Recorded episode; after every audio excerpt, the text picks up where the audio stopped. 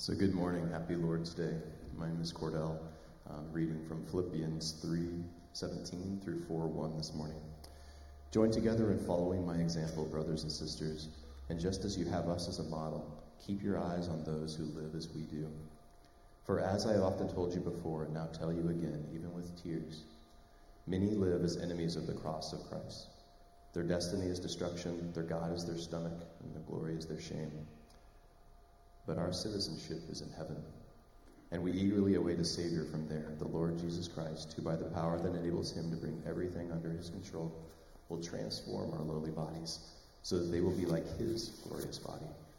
Therefore, brothers and sisters, whom I love and long for, my joy and crown, stand firm in the Lord in this way, dear friends. Thank you.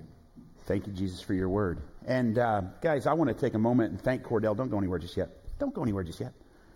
Um, so today, and I think you'll hear this a little bit more as we talk, there's a, there's a specific reason why I invited Cordell to, to uh, read scripture today. And I want to introduce you guys. This is Cordell Hachinsky. Cordell invests in the leaders who invest in our students. He spends time and, and, and helps train them up in, in biblical and spiritual leadership.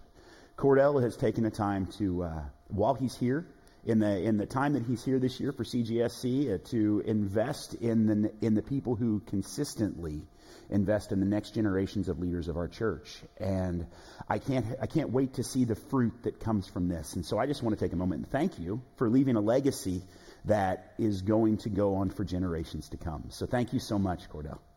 Appreciate you. So today, friends, like I said, this is week three of defiant joy.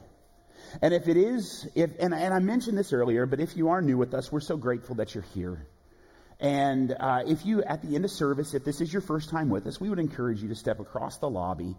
And uh, in our welcome center, there'll be somebody there who would love to just share with you a little bit about our church, share with you a little bit about, um, uh, share with you a little bit about why we and who we are, and a little bit about our history, but also hear a little bit about how you came to be here with us today and they have a little gift for you. So we just want to say thank you for being here. But this is, this is our final week of Defiant Joy. In week one, um, in week one, we talked about how when we submit to Jesus as our Lord through repentance and receive Him as Savior, we receive an inheritance of joy. An inheritance that is God with us in the form of the Holy Spirit. And when the Holy Spirit moves into our hearts and takes up residency in us, our eternal destination changes and we receive salvation and experience a joy that only comes from Jesus. Last week we talked about how regardless of our circumstances, if we are submitted to Jesus, he will fulfill the work that he started in us. And he will carry it on to completion, just as he has promised in scripture. He will lead us to live a life that is marked not by the ways of this world, but by the ways of the Holy Spirit, how we are God, and, and we'll be able to produce fruit. That is the fruit of the Spirit in our life of love and joy and peace, patience, kindness, goodness, faithfulness, gentleness, and self control. We'll leave, be able to live a life that's marked by the character of Christ, not by the ways of this world. And each week we have been diving into a series big idea that honestly I pray that as we move forward we'll be able to say with conviction and the series' big idea is this, is that I have received an inheritance of joy. And through Christ, my life will leave a legacy of joy that defies the ways of the world. You see, legacy is what we're going to talk about today. You know, and I mentioned earlier that Cordell, this is what he's doing here as, a, as, a, as an obedient and faithful volunteer. He's leaving a legacy into the generations to come by investing in the leaders that are going to remain and remain for future generations. And legacy is something that we're all going to leave. Some of us some of us in this world will leave a legacy. Maybe it's of money, maybe it's of accomplishment, some of maybe it's reputation, but we are all going to, but we who are, those of us who call upon Jesus as Lord, we are made for something much more lasting. Those of us who have submitted Jesus and Lord and receive Him as Savior have re- and, and have received His inheritance, we have been given a call to leave a different kind of legacy. a legacy that goes well beyond temporary things and into the eternal. It is one that, that, that is seen in the faces and lives of people that for generations to come. It is one that we can celebrate as we see it passed along and realize that we have done what we are called to do. It is a legacy that is marked with, joy, with the joy that we've been talking about the past three weeks. You see, we have received an inheritance of joy, and it is meant to impact the world for generations to come. There, there, there, we've received this inheritance of joy upon submission to Jesus as Lord and receiving Him as Savior. We've been given the inheritance of the Holy Spirit and been called to live a life that's a little bit different, which will leave a legacy of joy for days to come, a legacy that's marked with the joy of our salvation for generations to come. And there are many ways that we can do that. For some, we see in Scripture that this can happen as we pass things on to our children. Our biological or adopted children, the children in our lives, and they in turn pass it on to theirs. When we invest in our children and they get to experience the love of Christ through us and see what it is to live a life of joy, and the life that is marked with Jesus, then grandchildren and great grandchildren will prayerfully get to experience the joy of their salvation as well. Scripture speaks about this in Psalm 78. It says, He decreed statutes for Jacob and established the law in Israel which he commanded our forefathers to teach their children so the next generation would know them, even the children yet to be born, and they in turn would tell their children. I mean, isn't that as a parent? Isn't that ultimately what we want? We want, we want our children to take the faith that we have in Christ and be able to develop and let, make that faith become alive in their lives so it's their own and they can pass it on to their children and their children's children and their children's children's children. I mean, isn't that what we desire? This is what this should be what we long for and what we shoot for. This should be part of our decision making process of how are we passing this on. But for some, that, for some, there are other opportunities that present themselves as well. See, we can also intentionally invest in others who are a step or two behind us in our walk with Jesus. We're called to look at all relationships as potential discipleship opportunities. We're called to share the joy of Jesus with anyone we come in contact with. For some, that could be a momentary opportunity. It could be at Walmart when you see somebody who's looking down and you have the opportunity to share the joy of Jesus with them in the moment. For others, it could be a, it could be a time spent with intentional investment into someone's life. But we are called to invest and view everything as a potential discipling opportunity. Paul, who invested, who was invested in by a guy named Barnabas, took the time to invest in a, guy, a young man named Timothy, and these are some of the words that he gave him about this generational investment. He says in 2 Timothy 2 2, it says, And the things you have heard me say in the presence of many witnesses, entrust to reliable men who will also be qualified to teach others. You see, we're supposed to take the things that we have been given and we're supposed to pass them on. We're, we're called to do this. And this can happen, this can happen, like I said, in the lives of our children or in the lives of others. I want to tell you a story about someone that I, um, I never had the privilege of meeting, but impacted my life in a great way. I want to tell you a story about a, about a man named Gerhard.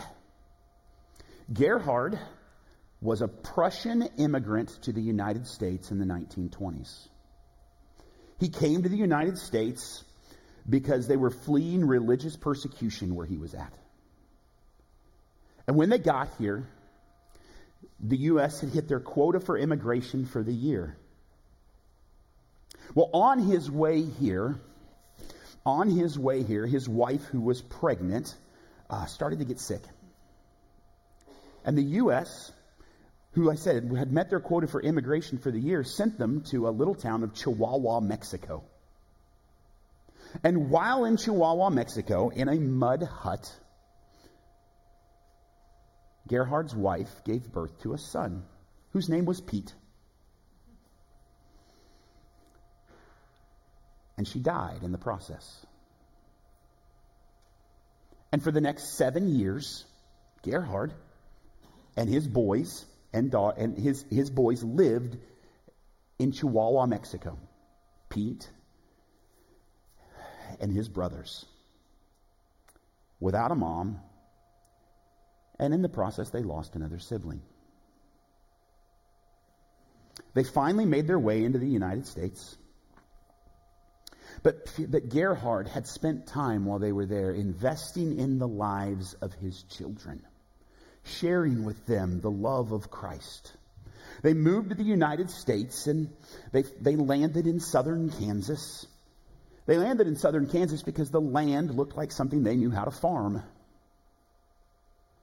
And Gerhard, who was a minister, began to minister in southern Kansas in a little town of Elbing, little bitty town, with his boys.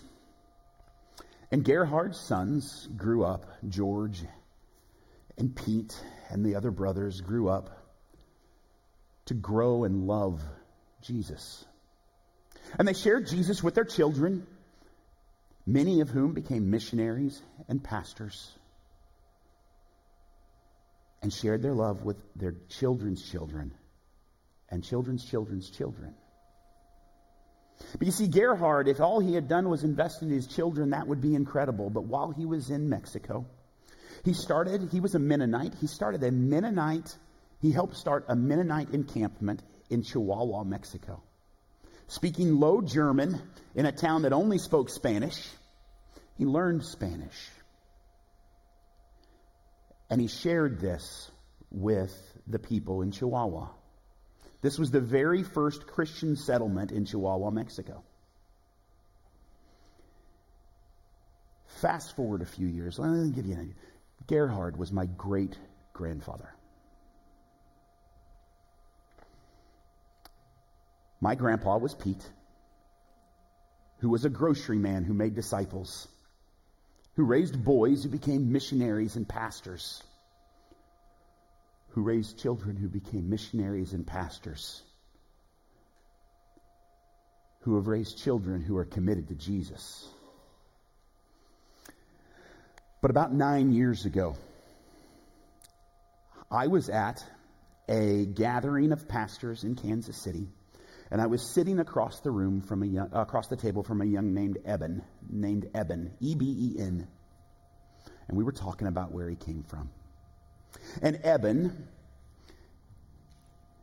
who was new to Kansas City, was in Kansas City, Kansas, planting a church, a Spanish-speaking church to bring Jesus to the inner city was from Chihuahua, Mexico, and a little Mennonite encampment. You see, Gerhard invested in his children and invested in the lives of people who were around him. And regardless of circumstances, regardless of the loss of a wife and the loss of a child, he shared the love of Jesus for generations to come. Eben's Church in Kansas City. It's about 85 people every Sunday, and they hear about the love of Jesus. You see, we are called to share the joy of Jesus, the joy found in Jesus, by making disciples. That is how we leave a legacy, my friends. We are called to share the joy found in Jesus by making disciples of our children and our children's children and the generations to come. And we're called to make disciples by sharing the joy found in Jesus, by making disciples of people that we come in contact regardless of our life circumstances, and viewing everything as a discipling opportunity. We are called to share the love of Jesus by making disciples, and that is for everyone who has called upon the name of Jesus. The Great Commission is in Matthew 28, verse 19 and 20. And friends, this doesn't just speak to pastors. This doesn't just speak to missionaries. This speaks to grocery men.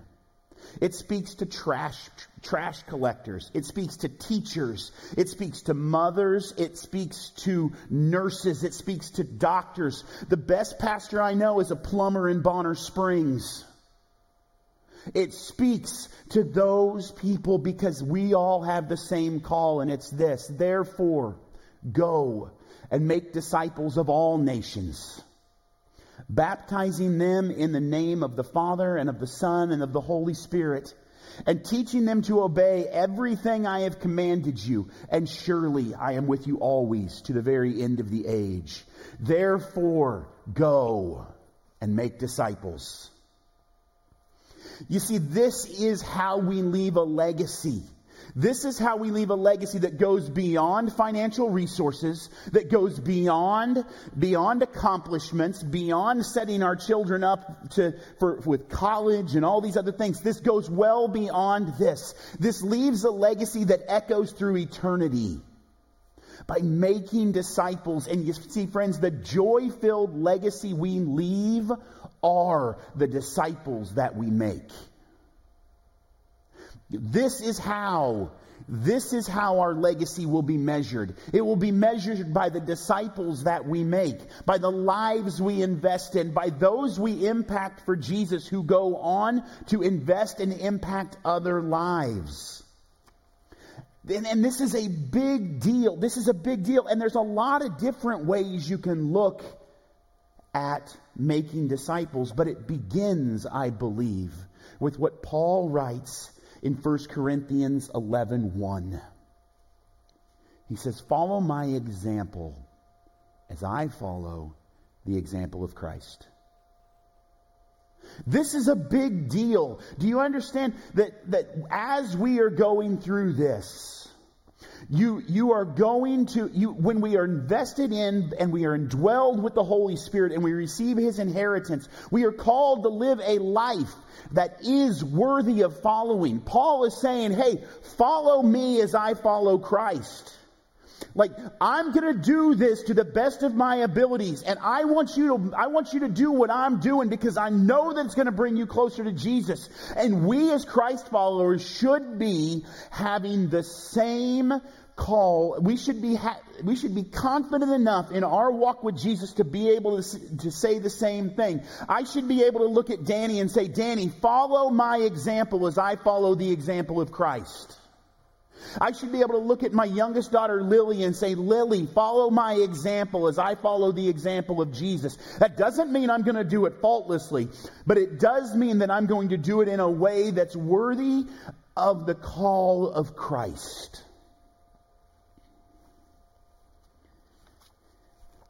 And we do this.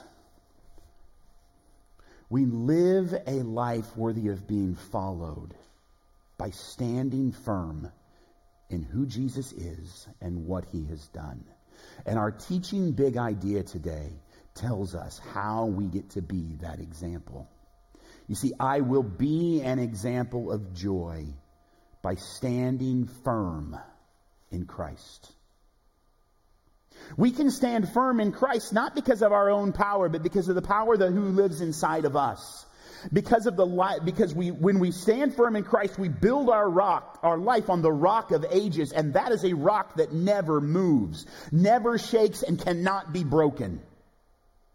We can stand firm because of, because the Holy Spirit has taken up residency inside of us and has changed the trajectory of our lives and pointed it towards Jesus and Jesus alone. So we stand firm. We stand firm. We are an example of joy by standing firm in Christ. And I believe that the book of Philippians shows us three ways that we are to stand firm in Jesus. And the first is this, is that we stand firm by placing our confidence in Jesus. By placing our confidence not in ourselves, not in our own abilities, not in our own giftedness, but in Jesus and Jesus alone. You see, many of us can look at lives, our life and say, you know what? Like, I've heard people who have these stories of I, have heard people who have stories that where where they they've come from they've come from the worst and then God encountered them and they've come to the best and some people can say that's incredible others can say listen I have lived a life that's been really pretty good and I've done all the right things and I've lived in the right way. And and we sh- and and for those those who live that we can fall into the trap of saying well I've, I've been good enough. But the apostle Paul tells us that that is not enough. You see the apostle Paul let's go back again and remember who he was. I said he was the most unlikely of people to become a missionary to the Gentiles last week. But the truth of the matter is is he lived a life that on the surface if anyone could have, by order, by letter of the law, earned the love of Christ or earned salvation, it would have been this guy. And he speaks about this, and I, I, I, love, I love this. He, he begins, he says, Indeed, if others have reason for confidence in their own efforts, I have even more. What Paul is saying is, he's, is he's saying, I don't care what you guys have done, I've done more. He's the guy that can walk into a party where people are talking about their accomplishments and he just walks in the room, drops it in and says, I walked on the moon and then walked off because nobody can say anything to that. Paul is saying, That's me. He says, I was circumcised when I was eight days old. I am a pure blooded citizen of Israel and a member of the tribe of Benjamin, a real Hebrew if there ever was one. I was a member of the Pharisees who demand the strictest obedience to the Jewish law. I was so zealous that I harshly persecuted the church. And as for righteousness, I obeyed the law without fault. I mean, he's saying this is, if the bar is here, I'm right there. But he goes on. He says, I once thought these things were valuable, but now I consider them worthless because of, because of what Christ has done. Yes, everything else is worthless when compared with the infinite value of knowing Christ Jesus my Lord. For his sake, I discarded everything else, counting it all as garbage, so that I could gain Christ and become one with him. I no longer count on my own righteousness for, through obeying the law. Rather, I became, I become righteous through faith in Christ. For God's way of making us right with himself depends on faith. You see, what Paul is saying is that everything that I've done, it doesn't matter. What's been done for me is what matters. Everything that I've done, it's garbage in comparison to the act of Jesus who came, who, who was God, became man, lived a perfect life, died a death that we deserve, rose again on the third day, conquered death, hell, and the grave so that we could have relationship with God the Father. Everything that we have done is garbage in comparison all our good deeds, all our good acts, all our good acts of service. It's all garbage in comparison to what Jesus has done for us. And that is where Paul put his confidence, not in himself, but in Christ and Christ alone. And that is our first act of standing firm and being an example for others. Is we, we place our faith in Jesus. We put our confidence in Christ. And there's a great joy in that because of what we talked about earlier, that He is the rock of ages. He will never change. He is the yes, He is the same yesterday, today, and forever. And I know that everything else about me falls way short. So there's a great joy to be found in the fact that our confidence is not in ourselves, who will fall short, but in Jesus and Jesus alone. The second thing that we do is once we have instilled this faith in ourselves, we put our confidence in Jesus as Lord and received Him as Savior and received that inheritance. The second thing we do is we stand firm by enduring in our faith. We stand firm by saying, regardless of what this world throws at me, I am not going to let it distract me from the main thing still being the main thing, and the main thing is Jesus. And Paul writes about this in Philippians 3, beginning in verse 10. He says, I want to know Christ and the power of his resurrection and the fellowship of sharing in his sufferings becoming like him in his death, and so somehow to attain to the resurrection from the dead. Not that I have already obtained all this or have already been made perfect, but I press on to take hold of that for which Christ Jesus took hold of me. Brothers, I do not consider myself yet to have taken hold of it, but one thing I do, forgetting what is behind and straining toward what is ahead. I press on toward the goal to win the prize for which God has called me heavenward in Christ Jesus. Paul is saying, regard this, this past, this past way of living life, I'm not going to hang on to that. I'm not going to live in that anymore. I'm going to live in Christ and I'm going to stay there and my faith will endure because of who lives in me. And because of the sight that I have set before me, this, the joy of our salvation, we know leads to a change of eternal destination. And because of this, we, uh, we subsist, we keep moving forward toward Jesus and Jesus alone. We stay in our faith because He will never leave us nor forsake us. And we can trust in that. And as we do that, we do that by, by doing one specific thing. We stand firm, we endure in the faith. We stand firm, we, we put our confidence in Jesus, and the end result of that is we stand firm by being obedient to Christ. We stand firm by being obedient to Christ, not because we're getting our arms twisted, not because we're, we're afraid of something, even though the fear of the Lord is a good thing. But and not because of anything other than because we understand the, ra- the, the, the rabid love of Christ for us, and we know that all He wants is what is absolutely the best for us. And because when we accept Him as, when we submit to Him as Lord, and when we receive Him as Savior, we become part of a new family, an eternal family. And the ways of that family are different than the ways of this world. And the, and one key factor of that, that family is obedience to Christ. Paul speaks about this in what Cordell wrote about, read, read about earlier. It says, Join with others in following my example, brothers, and take note of those who live according to the pattern we gave you. For, as I have often told you before, and now say again, even with tears, many live as enemies of the cross of Christ. Their destiny is destruction, their God is their stomach, and their glory is in their shame. Their mind is on earthly things, but our citizenship is in heaven.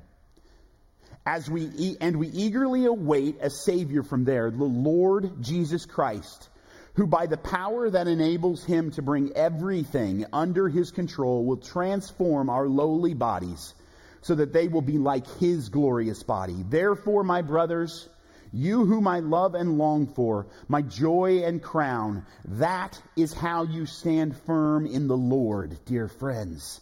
We can take joy because we belong to a new family. We can have joy because the, the founder of that family is the rock of ages and his love is eternal and it never shakes. We can have joy by being obedient to the one who will lead us to a life that leads to eternity. There is joy, my friends, in obedience when you are obedient to the one who is love. There is joy, my friends, in obedience when you are obedient to the one who wants nothing more than the absolute best for you and the generations to come. And as we model these things, as we model as we model submission to Jesus by placing our confidence in Him, as we model being able to, uh, as we model enduring in the faith, as we model being obedient to Christ, the joy that comes from that will emanate through our body and other people will be drawn to it. And they will see a life that is marked with a joy eh, that is not our own, not marked with the ways of the world, but marked with the ways of Jesus and marked with a brand new family, an eternal family, not one that's going to go away one day, not one that's going to die away one day, but one that we will spend eternity with glorying in the presence of God Almighty. This is what a joy filled legacy is. This, my friends, is defiant joy. That we have received a joy filled inheritance in the person and presence of God Almighty in the form of the Holy Spirit. And live a joy filled life marked with the character of Christ so that we can leave a joy filled legacy of disciples who make disciples that will impact the world for generations to come.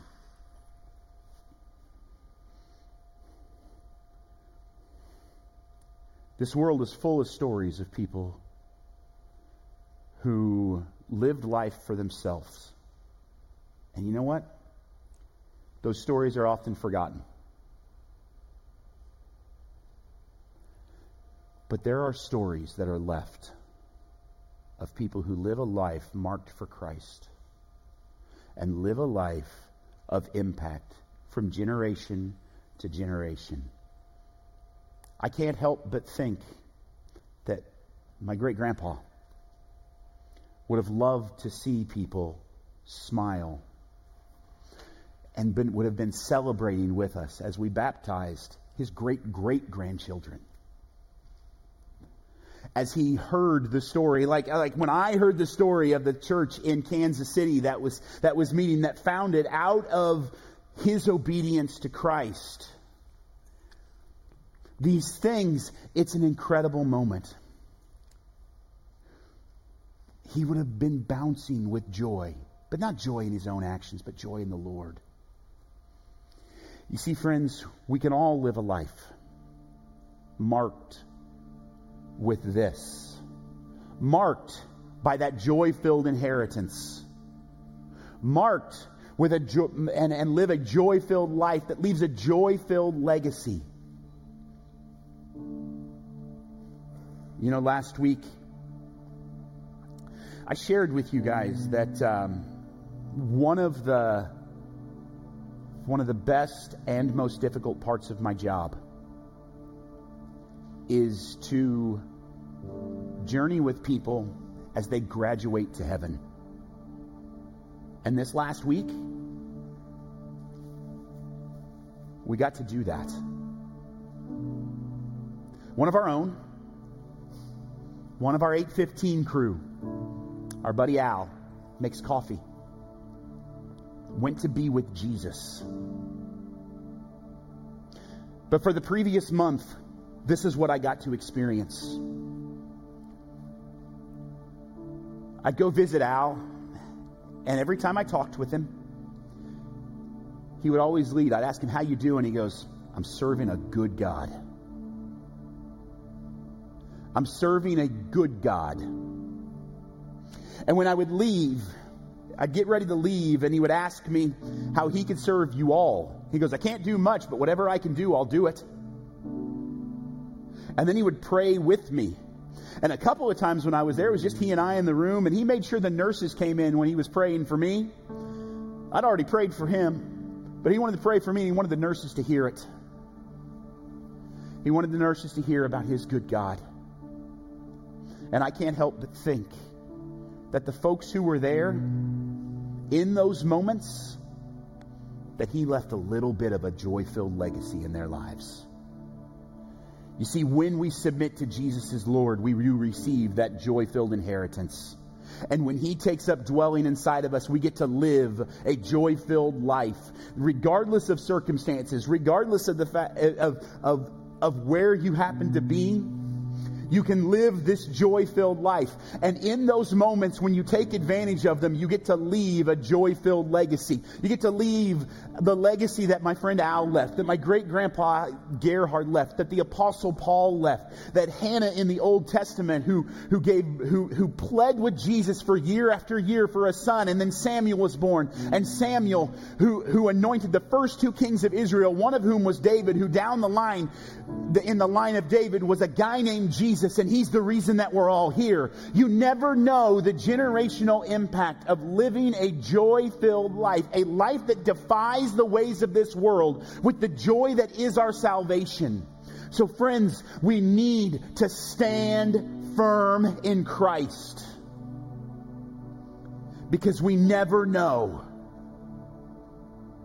who we're going to impact through our obedience to the one who is love. And truthfully, we need to stand firm in Christ and make disciples who make disciples because that is our mission.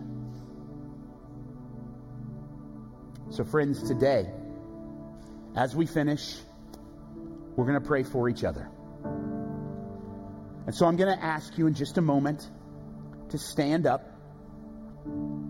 Find some people who are around you. And if you're uncomfortable with folks praying with you, just please say, no, not today. We will respect that. But this is the prayer Father, help my friend stand firm in Christ so their life can be an example of your joy. So, friends, go ahead and stand on up and let's find someone. West Side, I love you, but not nearly as much as our Father in heaven does. We'll talk again soon.